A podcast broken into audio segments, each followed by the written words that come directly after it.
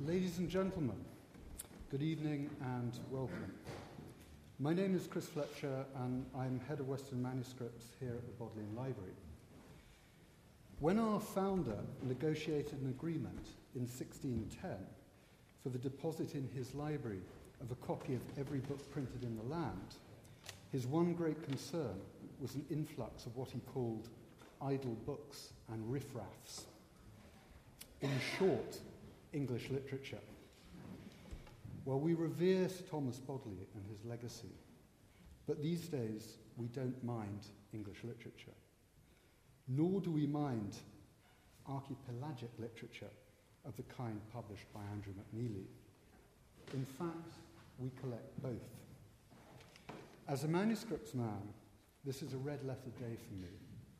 I'm very proud, on behalf of Sarah Thomas, Bodley's librarian, to invite you to listen to an extraordinary group of writers reading from their work in this magnificent room.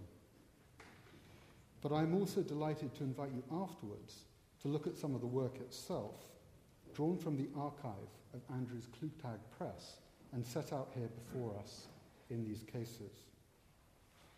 Manuscripts, writers, readers, and lovers of literature. What could a library possibly hope to add to this mix. Wine will be served in an hour. when I arrived in this city not so long ago, I asked the poet Lucy Newlyn to give me some hot literary tips.